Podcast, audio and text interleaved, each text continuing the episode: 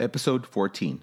So we made a commitment several years ago that our kids are going to have the same access and opportunity that other kids throughout the world are ha- having because they're going to be behind in knowing and realizing and accessing information that is incredible and can be accessed in such a way and, and in different environments that um, open up the new, whole new world to them.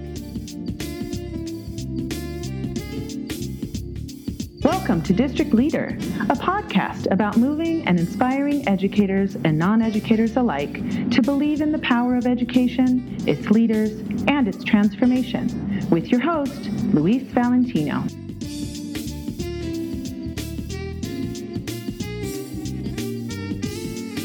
Hi, everyone, and welcome to District Leader. Thank you for joining us. My guest today is Rich Merlo, Superintendent of the Corcoran Unified School District in Corcoran, California.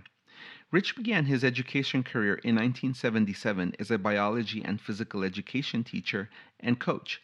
He became an assistant principal in 1994 and served as principal for the next eight years. Rich also taught at Kings River Community College and is currently an online instructor for the University of Phoenix. His education includes a bachelor's degree in biology and a master's degree in education from Stanford University. Rich also holds a master's degree in education administration from Fresno Pacific University and completed the Superintendent's Academy from the Association of California School Administrators. He also holds a community college teaching credential. Rich has served as Corcoran Superintendent since 2004. He is passionate about raising the achievement level of all Corcoran students through motivating people to motivate students.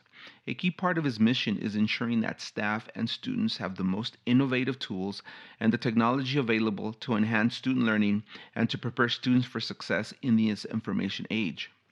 Twice, Rich has been honored Central Sequoia Football Coach of the Year and has served as head coach of the County All Star team. He has been honored Selma Unified School District Teacher of the Year and Fresno County Administrator of the Year finalist. He received the Association of California School Administrators Region 11 Administrator of the Year Award in 2011 and was a Lexington Institute Leadership Fellow in 2015. And Rich will share a little bit more about his experience as a fellow with the Lexington Institute during our conversation. Rich is also active in this community. He is a member of the Corcoran Rotary Club, the Chamber of Commerce, as well as Community and Schools Together.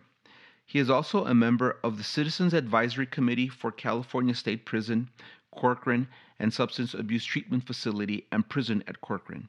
He sits on the President's Advisory Committee for the School of Education at California State University, Fresno, and serves on the Executive Leadership Council for the Central Valley Educational Leadership Institute and the Rural Schools Network for the Central Valley. I am very excited to have Rich on today's podcast, but before we chat with him, a little business. This episode is being sponsored by Audible.com, where you get a free audiobook download and 30-day free trial at www.audibletrial.com slash districtleader, by Isagenix, one of America's leading health and wellness companies, and by WiredProfiles.com, Education's Daily Digest. And now, my conversation with Rich. Rich, I'm very excited to have you as my guest on District Leader. Welcome. Thank you. As you know, District Leader is a podcast about leadership, education, and the stories that leaders such as yourself share with our listening audience about the work you do, including the successes you've had, the challenges you face, but also the opportunity for listeners to learn about you. Are you ready? Great. Okay.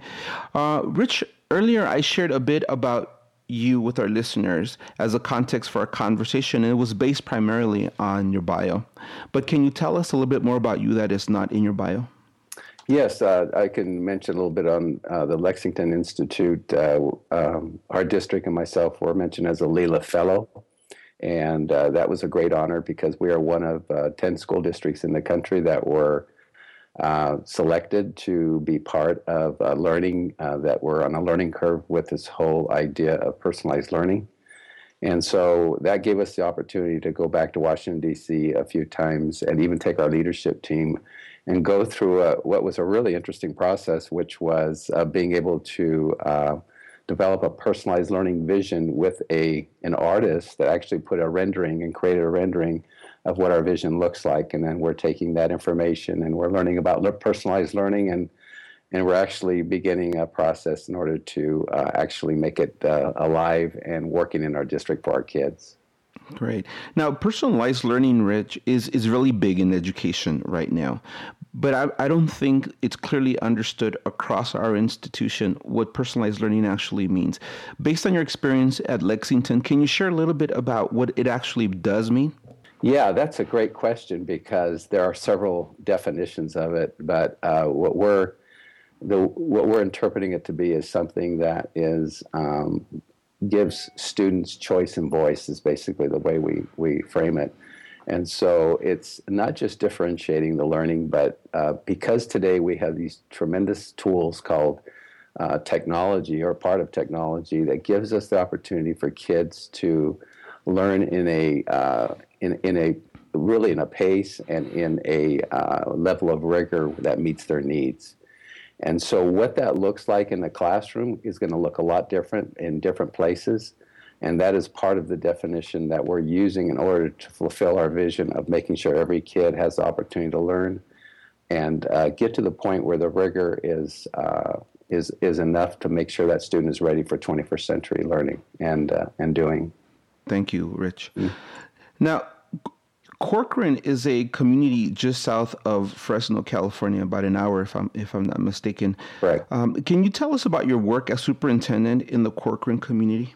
Well, uh, it's been a it's been a great opportunity to uh, really make a difference in a community that is uh, is really a, a, really a closed knit community that is uh, we're kind of off the beaten path. We're kind of remote, mm-hmm. Uh, and and so we realized, and this is my 13th year, we realized several years ago that our kids aren't having the opportunities other kids throughout the world and the country didn't have, including technology. So after we went to a conference about 12 years ago, uh, in anywhere, anytime learning conference, where we saw kids in districts from all over the world who were having these opportunities to use laptops, bring them home, have access to uh, learning that our kids didn't have we saw that most of these school districts were either private or affluent districts. And so when we came home, about four of us, including our, the head of our, our teachers union, came back and we looked at each other and said, "Why?